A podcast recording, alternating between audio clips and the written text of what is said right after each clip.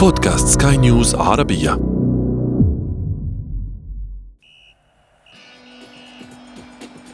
أثير الكرة.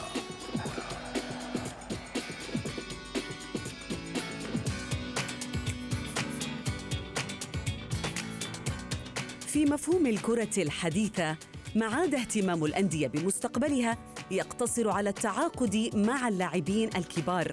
بل توسع الحد إلى التنافس على المواهب الصغيرة والشابة لإدخالها ضمن منظومتها وصقل موهبتها بأسلوب يخدم مستقبل الطرفين. وهنا يبدأ دور آخر للفريق في الحفاظ على هذه الموهبة وعدم دفنها تحت مشاكله ومعاصيه لأن سياسة هذه تنتج أرقاماً مبهرة وهو ما تقوم عليه كرة القدم. ونحن في أثير الكرة نوضح لكم كل هذا وأكثر معي أنا شذى حداد والانطلاقة من العناوين. أزمات مختلفة تقف خلف اختفاء الموهبة على أرض الفراعنة في السنوات الأخيرة.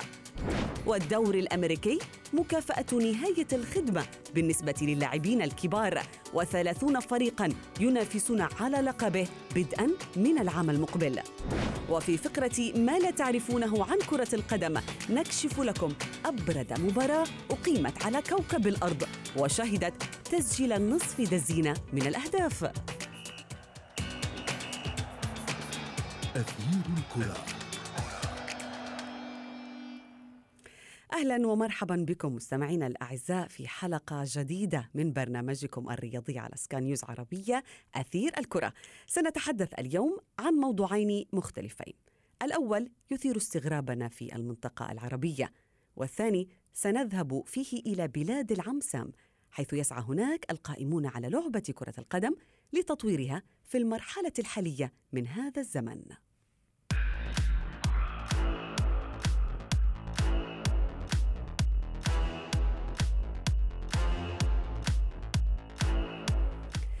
مع التطور الذي تشهده الكرة العالمية ومع المشاريع طويلة الأمد التي تسعى من خلالها الفرق لتطوير نفسها ومواكبة عصرها من أجل حصد الألقاب وزيادة العائدات المالية. نلاحظ أنه في خلال السنوات السبع الماضية نلاحظ اختفاء الموهبة في الكرة المصرية خصوصا على مستوى الأندية والتي لم تحقق سوى بطولتين إفريقيتين فقط للكونفدرالية واحدة للأهلي ومثلها للزمالك وهو ما يشير إلى أزمة حقيقية تعانيها الكرة المصرية. ولكن السؤال الذي سنثيره هو أين المواهب المصرية التي كنا نشاهدها في السابق؟ أين المدفعجي أين المهاجم؟ أين صانع الألعاب المصري؟ أين هم؟ هل اختفوا بالفعل؟ وما هي الأسباب؟ وراء انطفاء هذه النجوم. التفاصيل في تقرير الزميل محمد عبد السلام.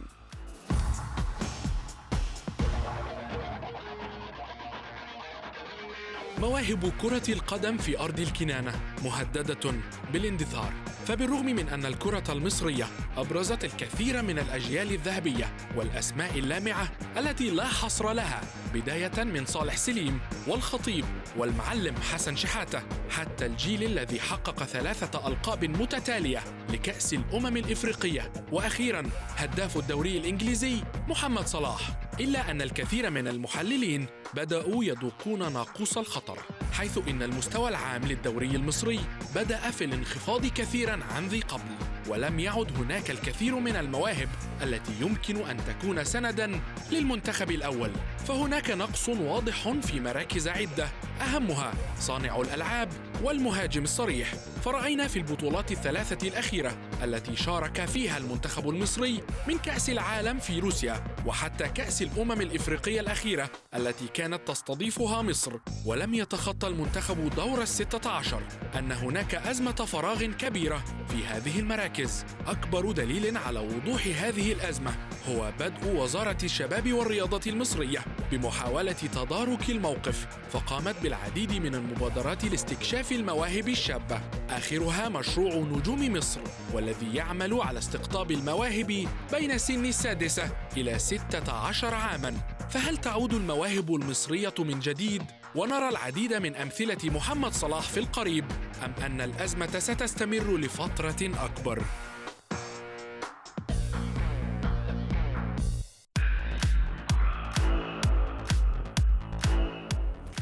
دعونا نتوقف لفاصل قصير مستمعينا الأعزاء ونعود بعده مع ضيوفنا الكرام للحديث أكثر في أثير الكرة. أثير الكرة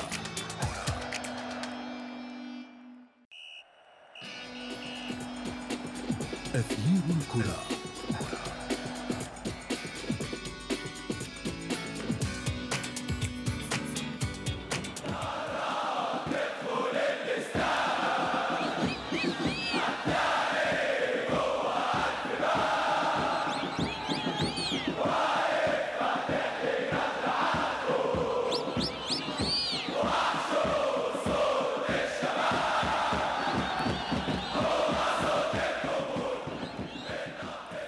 أهلا بكم من جديد في أثير الكرة. مستمعينا الكرام من واكب الكرة المصرية في الثمانينيات وفي التسعينيات وحتى بداية القرن الحادي والعشرين يعرف جيدا عن ماذا سنتحدث الآن.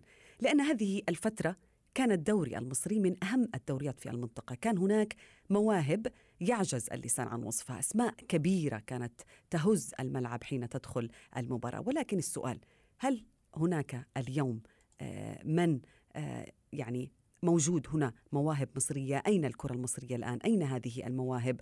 هل الكرة المصرية تقترب من حافة الهاوية في سنواتها القليلة الماضية؟ وما هي الأسباب إن كان هذا صحيح؟ دعونا نسأل كل هذه الأسئلة لضيفنا آه، من القاهرة الصحفي والمحلل الرياضي عادل كريم. عادل مساء الخير. مساء الخير أهلا بحضرتك. عادل ماذا يحدث للمواهب المصرية في الفترة الحالية أو في السنوات الأخيرة؟ بالتأكيد في بعض المواهب اللي فرضت نفسها آه، بشكل كبير جدا حتى بصورة لم تكن موجودة من قبل زي محمد صلاح بشكل واضح جدا على المستوى العالمي آه، زي رمضان صبحي اللي أثبت وجوده مع المنتخب الأولمبي زي أحمد حجازي اللي موجود في الدوري دعنا نتحدث عن الدوري المصري المواهب المصرية الموجودة التي تلعب في الدوري المحلي. ما كنت بس ببدأ بس إن هو يعني اتفضل. أنا متفق مع حضرتك طبعا متفق معاكي بنسبة 100% آه بالتأكيد في آه لو قارنا بين زي ما حضرتك ذكرتي فترة الثمانينات والتسعينات وبداية الألفية حتى يمكن لغاية 2010 آه لغاية الفترة اللي كان مسيطر فيها المنتخب المصري آه على كأس الأمم الأفريقية نعم. اعتمادا بشكل أساسي على اللاعبين المحليين على اللاعبين اللي بينشطوا في الدوري المصري. ولو قارنا ده بالوقت الحالي أكيد لا طبعا في تراجع كبير جدا. آه يعني خلينا آه، صرحاء إن أكيد غياب الجمهور مؤثر بشكل كبير لأن أصبح آه، الحافز غير موجود عند غالبية اللاعبين. آه، دي نقطة مهمة. لكن النقطة الأهم هي آه، عدم وجود النظام الصحيح لتنمية المواهب عدم وجود التخطيط الجيد للبحث عن المواهب. لأن أعتقد في بلد بتضم أكثر من 100 مليون مواطن قاعدة لاعبي الكره لازم تكون كبيرة جدا. للأسف الشديد أغلبية الأندية دلوقتي ما فيش اهتمام بالناشئين. يعني خلينا نقول إن كان دايما الأهلي والزمالك تحديدا عندهم قاعدة ناشئين كبيرة جدا. لو بصينا على الفريق الأول للفرقتين في آخر خمس أو ست سنين مش هنلاقي أكتر من يمكن ثلاثة أو أربعة لعيبة في النادي الأهلي بيصعدوا من قطاع الناشئين الزمالك يمكن عندهم واحد أو اثنين دي أعتقد مشكلة كبيرة جدا لازم يكون في اهتمام بالمواهب الصاعدة ويبقى في عين جيدة. أعتقد الاستسهال إن كله بيدور على لاعب جاهز عايز يجي لا يجيب لاعب يدخله على طول. المنظومة ما بيبقاش في تنمية للمواهب ولا للناشئين دي برضه ليها عامل كبير جدا في النقطة دي. طيب منتخب مصر تحت سن 23 تأهل للعب في أولمبياد بكين برفقة المنتخب السعودي الذي تأهل بالأمس أيضا. يعني منتخب مصر تحت سن 23 هل يحظى هذا المنتخب بالاهتمام وكنا نتحدث عن صغار السن أو الناشئين هم مستقبل الكرة في أي مكان؟ آه، يمكن الاهتمام بدأ مع البطولة. يعني حضرتك لو تذكري قبل البطولة كان في شكوى من الجهاز الفني للمنتخب إن ما فيش اهتمام كبير بيه. آه، ما كانش فيه اهتمام جماهيري حتى بمباريات المنتخب رغم إنه لعب عدد كبير من المباريات الودية ما كانش فيه اهتمام جماهيري بيها. في أول مباراتين من البطولة الملعب كان تقريبا نصف ممتلئ ما كانش ما كانش فيه حضور جماهيري كبير. لكن الصورة اللي ظهر عليها المنتخب بشكل جيد هو ده اللي دفع الناس إنها تهتم بيه آه، لغاية ما وصل للذروه في مباراتين قبل النهائي والنهائي وبالتأهل لأولمبياد طوكيو. وأعتقد إنه إنجاز جيد جدا منتخب بيملك عناصر زي ما كنت ذكرت في البداية لعيب زي رمضان صبحي وكابتن المنتخب آه عنده خبرة كبيرة جدا. رمضان يمكن النهارده عيد ميلاده ال 23 لكن رغم كده هو بقاله أكثر من سبع سنين بيلعب في في الدرجة الممتازة لأنه صعد للفريق الأول الاهلي في سن 16 سنة. وده اللي كنا بنتكلم فيه إن تصعيد اللعيبة ال- أو البحث عن المواهب الشابة وتصعيدها هو ده اللي هيؤدي إلى آه، نهضة. يمكن في أمل كبير محطوط على المنتخب ده. آه، كل لاعبي المنتخب الأولمبي بيلعبوا في الفرق الأولى لانديتهم بشكل أساسي وكلهم متألقين مع الأندية بتاعتهم.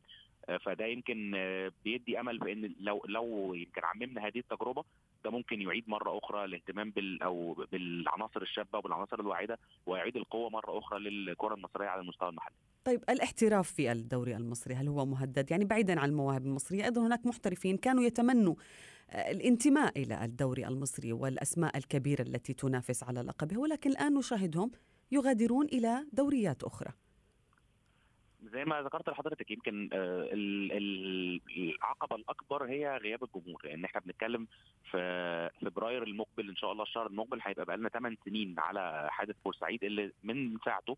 ما ح- ما رجعش الجمهور بشكل كامل. بيرجع في بعض المباريات بيرجع في المباريات ال- الدولية سواء للأندية أو للمنتخب بيرجع في بعض المباريات المحلية لكن بنسب لا تتعدى ال 20% من من ساعة الملاعب. ده مؤثر بشكل كبير جدا. ده أكيد عامل آه، بيقلل جذب اللاعبين ال- المحترفين للدوري المصري. آه، رغم كده يعني في لعيبة جت في السنوات الماضية بشكل جيد لكن ما بتستمرش بشكل أكبر لأن زي ما قلت لحضرتك عدم آه، وجود الجمهور ده بيقلل من الدوافع بنسبة كبيرة. جدا للعيبة بيقلل أكيد من الأهمية كمان سواء التجارية أو الإعلانية لل- للدوري زي ما إحنا شايفين مثلا في الوقت الحالي آه، دوريات زي الدوري السعودي الدوري الإماراتي. عادل هل هناك اعتراف من قبل المسؤولين في مصر بتدهور حالة الدوري المصري أو حالة الكرة المصرية؟ هل هم مدركون بأسباب الإخفاق المتتالي والمستمر؟ هو ال- الاعتراف واضح من لأن دايما سواء اتحاد الكرة الحالي الموجود اللجنة اللي بتدير الكرة حاليا في مصر أو الاتحاد السابق كان دايما بي- بيبقى فيه وعود بعودة الجمهور وكان دايما بيبقى فيه وعود برفع القيمة التسويقية للدوري المصري اللي تعود لما كان عليه في فترة آه، على أقل تقدير فترة بداية الألفية لغاية سنة 2010 فده اعتراف ضمني يعني حتى لو ما كانش اعتراف صريح ده اعتراف ضمني إن ال- القيمة أقل. فأتمنى إن هو يبقى ده الاعتراف ده يكون بداية يكون خطوة. شفنا لتنظيم مصر لكأس الأمم الأفريقية سواء للمنتخبات الكبار أو للتحت 23 سنة. آه، كان في حضور جماهيري كبير جدا كان في آه، عوامل جذب كبيرة جدا. آه، مباريات الأندية في في البطولات الأفريقية بتشهد حضور جماهيري قو- قوي جدا مباريات المنتخب بتشهد نفس الشيء. نعم. أعتقد ده ممكن يبقى بداية آه، دافع للعودة مرة أخرى لأن الكرة نعم. المصرية أعتقد هتستحق أكثر من كده. نتمنى ذلك. من القاهرة الصحفي والمحلل الرياضي عادل كريم كنت معنا. شكرا جزيلا لك. أثير الكرة.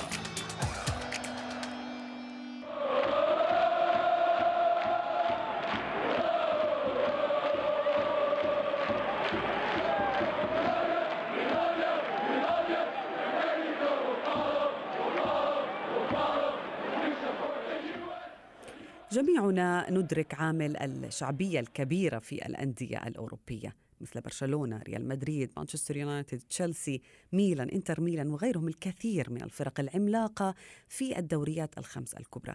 وهذا الأمر الذي يدفع أحيانا الدول الأخرى لإبرام اتفاقيات مع هذه الأندية للحضور وإقامة معسكرات أو حتى مباريات ودية. لكن في العقد الأخير من الزمن باتت هذه الدول ودورياتها باللجوء آه، نجوم هذه الفرق الكبيرة للانضمام إلى أنديتهم خصوصا ممن وصل إلى طريق مسدود مع ناديه أو كبر في العمر أو حتى انتهى عقده. هناك دوريات عالمية ازداد استقطابها لنجوم الدوريات الكبرى مثل الدوري الأمريكي لكرة القدم أو ال MLS الذي وقع مؤخرا مع اللاعب المكسيكي خافيير هرنانديز أو تشيتشيريتو الذي سينتقل إلى صفوف لوس أنجلوس جالاكسي آه، والذي لعب فيه أيضا هذا ال- النادي الأمريكي الكبير آه، نجوم كبار مثل ديفيد بيكم إبراهيموفيتش وغيرهم. للحديث أكثر عن هذا الموضوع ينضم إلي رئيس القسم الرياضي في صحيفة رؤيا محمد عواد. مساء الخير كابتن محمد. مساء النور. كيف الحال؟ تمام الحمد لله محمد بداية لماذا كل هذا الاهتمام بكرة القدم من ال- الولايات المتحدة من أمريكا التي المشهورة بالان بي اي وغيرها من ال من المواهب الكثيرة يعني لماذا هذا الاهتمام بكرة القدم؟ لأنها اقتصاد كبير جدا في العالم ليس فقط في, في أمريكا يعني آه، لأنها تخلق فرص وعمل تخلق وظائف آه، تخلق نوع من يعني نسميه ال cash flow أو الناس تصرف فلوس إضافة إنه هي اقتصادها عالمي ليس فقط محلي فهذا شيء دائما يستج يعني بيجذب الأفكار الأمريكية الاقتصادية مثل صناعة ال digital وغير ذلك فهي الهدف اقتصادي الاساسي اقتصادي والآن بنشوف الأمريكان عم عم بيقدروا شوي شوي عم بيفهموا اللعبة كيف ينشروا اللعبة في بلادهم حتى يقدروا يطلعوا بعدين لبرا هل تأثروا بما فعلته سيدات أمريكا عندما حصدوا لقب كأس العالم للسيدات؟ هل شاهدوا هذا الاهتمام الكبير؟ كرة كرة القدم للسيدات في أمريكا فيها شعبية ممتازة، بس أعتقد المرحلة التاريخية كانت في الأساس استضافة المونديال.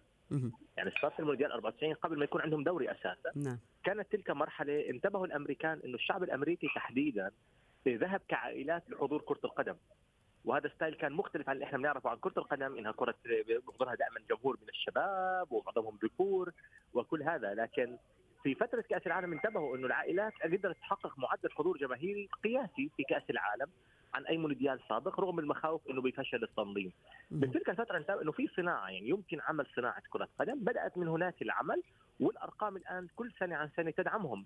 على سبيل المثال الآن كرة القدم قلصت فارق الشعبية بينها وبين البيسبول ل 2% تقريبا فقط. إيه عدد الأطفال اللي بيمارسوا كرة القدم اللي بنعرفها إحنا مش كرة القدم الأمريكية أكثر من عدد الأطفال اللي بيمارسوا البيسبول.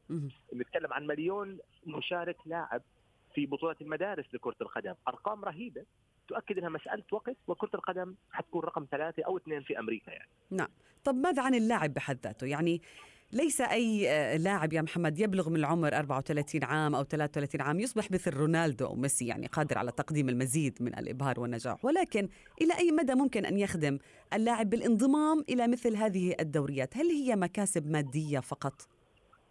اللاعب لا يحصل على شيء في الدوري الأمريكي يعني فعليا هو يحصل على أموال فقط على العلامات التجارية والماركتينج والعقود هذه فقط يعني. يعني مثلا نايكي ولا أديداس حتكون مهتمة جدا بوجود لاعب بأمريكا لأن أمريكا هي أساس الاقتصاد في العالم. نعم. لكن الذي يستفيد منه الدوري الأمريكي أيضا بشكل مختلف يعني ليس كالدوري الصيني. يعني استقدام أي لاعب للدوري الأمريكي لا يفيدهم كثيرا عن اللي بيخططوا فيه الآن. هم يريدون نقل كره القدم للمستوى الشعبي. فمثلا لاعب مثل زلاتان أو بيكهام هذول علامات تجارية عالمية. زلاتان بشخصيته بتصريحاته الغريبة بيكهام بعلامته التجارية. تشيشاريتو مثلا على سبيل المثال فكرة مهمة جدا لأمريكا لأنه مكسيكي. نعم. ففي مكسيكان كثير في أمريكا. فهذول الناس حيهتموا بفكرة وجود تشيشاريتو موجود في المنطقة. لاعب أيرلندي يروح على أمريكا مثل روي, روي كين في السابق لاعب مهم جدا. لأنه بيقدر يخلي المجتمع الأيرلندي في أمريكا لاعب إيطالي يروح على أمريكا حيخدم فالمسألة تخدم انتشار الثقافة عند هذه المجتمعات وأنا أعتقد لازم يفكروا حتى يعني وسيفكروا قريبا أيضا بلاعب عربي في بعض الأندية اللي بتكون فيها مناطق عربية في عدد سكان عربي كثير فيهم. نعم، لربما أيضا محمد يمكن الهروب من الضرائب المرتفعة في أوروبا يلعب دوره كمان في إكمال اللاعب مسيرته خارج بلاده، لكن ماذا عن الصين؟ يعني هي آه، آه، لديها من الواضح أن China Super League أو الدوري الصيني لديه آه، فكرة لتطوير هذا الدوري ليصبح ينافس الدوريات الكبيرة ولكن إلى أي مدى ممكن أن يخدم استقدام نجوم كبار إلى هذا الدوري وهم كبار في العمر؟ خدعة الصين مختلفة، خدعة الصين إنه بالأساس يريدون إقناع الشعب الصيني اللي هي أصلا كرة القدم أيضا ما كانت على أولوياته أن هناك أموال في كرة القدم، بالتالي سمعنا الأرقام الغريبة والعجيبة يعني خدعه الصين مختلفة يعني خدعتها مش إني أجيب لاعب يخلي الناس يحبوا كرة القدم. في بالشعب الصيني ناس بيهتموا بال Premier League بالدوري الإسباني موجودين يعني في أرقام بتأكد ذلك. لكن الفكرة كانت إقناع الشاب الصيني اللي عمره 10 سنين أو 8 سنين يبلش يهتم بكرة القدم كأنها فرصة عمل كأنها career يروح عليه. فمشان صرنا نشوف لاعب عادي جدا بياخذ راتب 20 مليون يورو، لاعب عادي جدا بياخذ راتب 15 مليون يورو، أكثر من نجوم كبار في كرة القدم. طب هاي القدرة المالية الخفي يعني المخيفة للصينيين تشكل خطر على كل نوادي العالم، ليس فقط على على على الصين. صحيح. لفترة مؤقتة ستخلق حالة عدم اتزان. يعني لاعب زي أوسكار ضحى بكرة القدم تماما وذهب يلعب بالصين. كان شاب عمره 25 26 سنة. ذهب يلعب بالصين وشكرا وبقي هناك. ولكن لاحظي شيء آخر يعني كراسكو أيضا. لكن لا تستطيع العيش في الصين للأبد كلاعب أوروبي. ثقافة نعم. مختلفة فكرة مختلفة حتى مسألة تحويل الأموال خارج البلد أيضا ليست بتلك السهولة. ففي تعقيدات يعني راح كراسكو مثل الأسير حاليا دائما يصرح أريد أن أخرج أريد أن أخرج أريد أن أخرج ولا يخرجونه أنا أعتقد مسألة الصين وإنفاقها انتهت الآن مرحلة الإنفاق انتهت عملوا اللي بدهم اياه ثلاث سنوات من الصدمة للجميع. إعطاء لاعب زي جان اسمواه مثلا ممكن 7 8 مليون يورو بدون ضرائب فكأنه يعادل راتب ميسي في تلك اللحظة. فبالتالي يعني بنتكلم لما راح عليهم مش الآن. فهذه مسألة واضحة. هم كانوا يخلقوا نبض إعلامي واضح. إحنا في معنا فلوس لكرة القدم فتعال يا لاعب صيني انجح. الصينيين نعم. عندهم معادلة أخرى. في مليار وخم... في مليار و500 مليون. يعني هم بالأساس بالمنطق البشري مش محتاجين أكاديمية حتى يخلقوا منتخب. هو محتاجين يشوفوا الناس اللي يلعبوا. لأنه بالأكيد في بالمليار و500 مليون 20 واحد بيعرف يلعب كرة قدم. نعم نعم. سؤال أخير محمد من تتوقع من اللاعبين الكبار الذين نتوقع أن أن يعتزلوا بالفترة المقبلة؟ يعني هل ممكن أن نشاهد هؤلاء اللاعبين قبل أن يعتزلوا؟ هل ممكن نشاهدهم في الصين أو في في الولايات المتحدة الأمريكية؟ أنا أعتقد كريستيانو نيمار هدول الاثنين حيروحوا على أمريكا في آخر مرحلة. الصين أعتقد ستذهب دائما للموديل اللي هي منتشر عندها أكثر الموديل الإسباني اللاعب الهادئ اللي بدون مشاكل. فممكن نشوف بعض لاعبين برشلونة جيرارد بيكي هدول الناس يعتزلوا آه، سيرجيو راموس يعتزلوا في الصين. لكن أنا رونالدو ونيمار شبه متأكد جدا نعم. إنهم حيروحوا على أمريكا لأنه الاثنين عندهم طموحات سينمائية أساسا نعم. فهناك تبدأ وبيل ربما جاريث بيل. شكرا لك محمد عواد رئيس القسم الرياضي في صحيفة رؤيا شكرا جزيلا لك. أثير الكرة.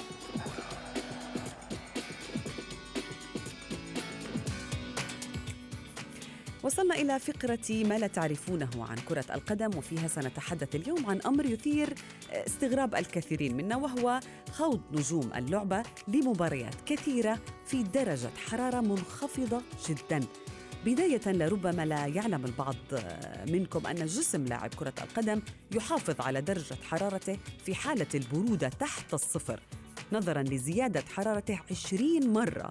ضعفها أثناء أداء النشاط الرياضي العنيف الذي تتميز به كرة القدم. وهذا يفسر رؤيتنا للاعبين على أرض الملعب بملابس خفيفة أو غير متأثرين بالبرد على عكس الجماهير التي تجبر أحيانا لمغادرة الملعب بسبب البرودة. أيضا زمن الإحماء الذي يسبق اللقاء يلعب دوره فهو أطول في الجو البارد. ولكن السؤال هو كم كانت مدة الإحماء في المباراة التي جمعت فريقين في الدوري الأمريكي لكرة القدم في مارس من العام الماضي في أجواء كانت باردة جدا وصلت فيها درجة الحرارة إلى 18 درجة مئوية تحت الصفر وهي أقل درجة حرارة تقام فيها مباراة بالأملاس لتكون الأبرد والأبرز في تاريخ اللعبة. هذه المباراة مستمعين أقيمت بين فريقي كولورادو وبورتلاند تيمبرز في افتتاح الدوري الأمريكي ورغم الثلج والأجواء الباردة جدا إلا أن اللقاء شهد تسجيل ستة أهداف بعد التعادل بين الفريقين بثلاثة أهداف لكل فريق. وصلنا بكم مستمعينا الكرام إلى صافرة النهاية من أثير الكرة لكن موعدنا يتجدد بكم ومعكم الاثنين المقبل. معي أنا شذى حداد. إلى اللقاء.